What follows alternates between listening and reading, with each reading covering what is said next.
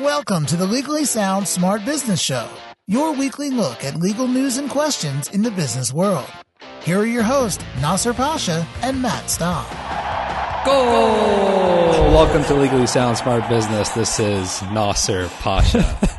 and this is Matt Staub. And welcome to our business legal podcast where we cover business in the news and also answer some of your business legal questions that you, the listener, can send in to ask at legallysoundsmartbusiness.com.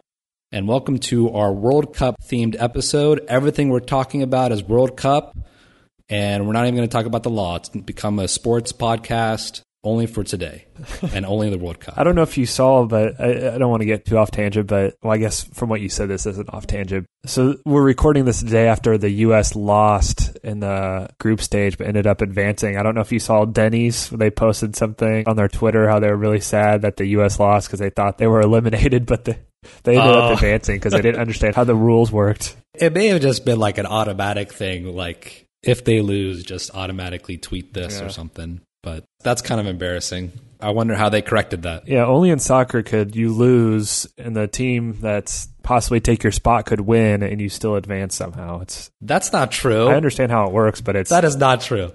No, no, no. First of all, the NBA playoffs are the same way, by the way, because you can lose a game. Well, yeah, but I'm saying if you, what I'm saying is you can't lose your last game in a certain round in advance in the in any other sport. Okay, yeah, I can see that. Yeah, that's true. It is a point system, but anyway, what's our first World Cup story for the day? Uh, well, I don't know if this is World Cup. I promised everyone World Cup theme, so we'll have to tie it in somehow. I'll see if I can. So this comes from the Supreme Court in the United States, who has made the World Cup final 16. that's right. So that's the tie-in, but it's more patent stuff it's a topic we frequently talk about on the podcast because we, you know, I, I, think I can speak for both of us. We are both anti patent trolls. And I think a lot of people are, other than the, the few attorneys that are holding on to these patents and trying to make money off of it. Just specify, I'm anti patent trolls, but not anti troll. okay. Okay. Good to know.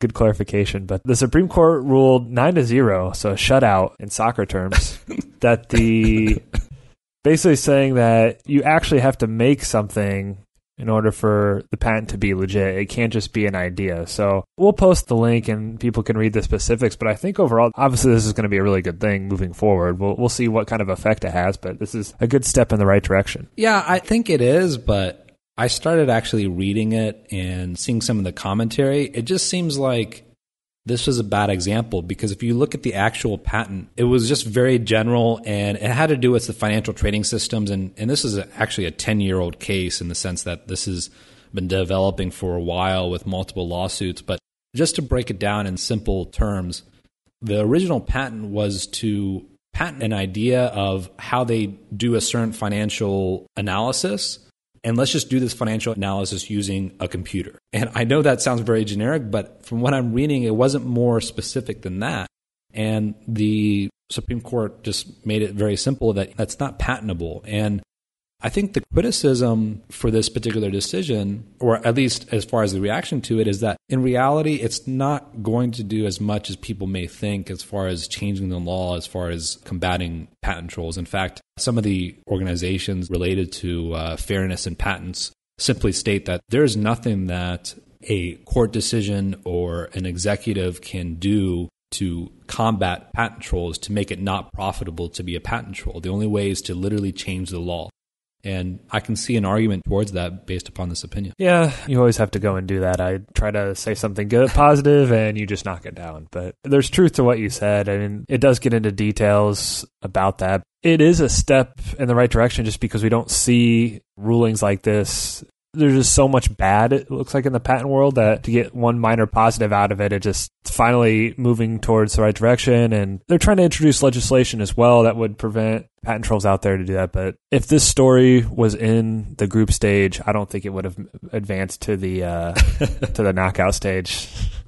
I would agree with that. But you're right. It is a step in a positive direction. It is going to make it more difficult for like the ridiculous patents that are out there. Like there's this one that the Electronic Frontier Foundation gave an example of as a computerized meal planning. So they sued a bunch of websites simply providing their recipes and menus online.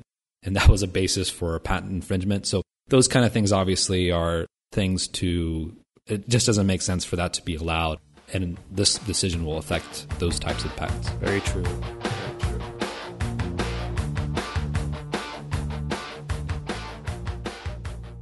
All right. Well, let's get into the question of the day. Hopefully, it's World Cup related. And it's not. it's not, I, I told everybody World Cup Day. I, I was very clear. If I sell items online, can I have them agree to the contract by checking a box that no one reads? And this comes from, I was assuming they were selling soccer balls, but it's not wine sales in Sonoma, California. Well, you know, this is actually a classic question, and we've all signed these agreements. Well, I know I have. Matt, have you signed one of these agreements where you check the box and? Never been on the internet before, but maybe one day. Okay, yeah, I'll, I'll show you. They're pretty common. you know, usually whether you're registering for a new site, whether you're buying something, sometimes there's not even a checkbox, right? Sometimes it says by purchasing this, this is in accordance to the terms and conditions of this website, or by registering, Right. etc. So here's the rule. And I'm going to give the US rule because the rules in other countries around the world is actually much more restrictive.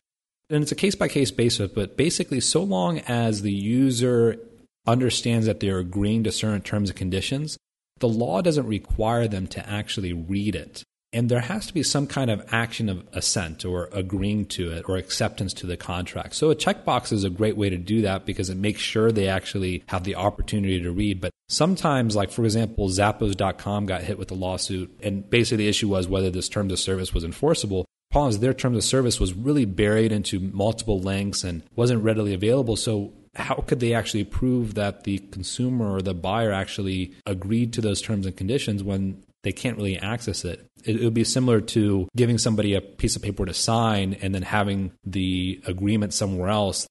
There has to be some kind of connection to the agreement and the signature. Very true. The one caveat I would say with this specific person that sent this in is it's dealing in wine sales. So, Oh, I mean, they have to be extra careful because you, obviously you can't, assuming they're selling wine and not just, you know, like, soccer ball. well, I was thinking of the other things you could sell that are wine related, like a wine rack.